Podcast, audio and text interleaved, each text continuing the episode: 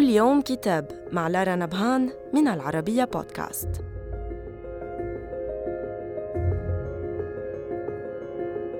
كتابنا اليوم بعنوان فكرة الطبيعة من تأليف العالم البريطاني روبن كولينغوود وترجمة أحمد حمدي محمود ومراجعة أستاذ الفلسفة الدكتور توفيق الطويل وتقديم الأكاديمي الدكتور بدوي عبد الفتاح.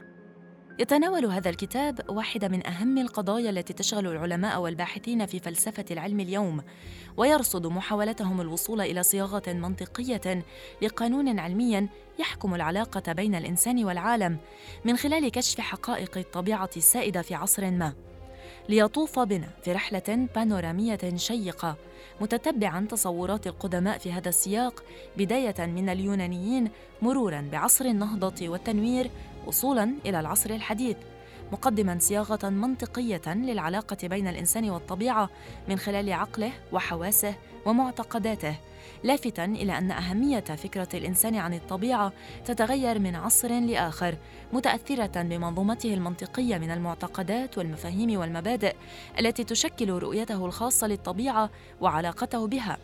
فالعالم بصفته إنساناً قبل كل شيء يتشرب روح عصره ويفكر بمنطقه، ويضرب المثال بداروين. فلو تخيلنا أنه يعيش أيام اليونان في القرن السادس قبل الميلاد لما أمكنه أن يتوصل إلى نظريته عن التطور، والأمر نفسه بالنسبة لأينشتاين، فلو عاش في العصور الوسطى لما سمع أحد عن نظريته النسبية. صدر الكتاب عن المركز القومي للترجمة في القاهرة، وإلى اللقاء مع كتاب جديد.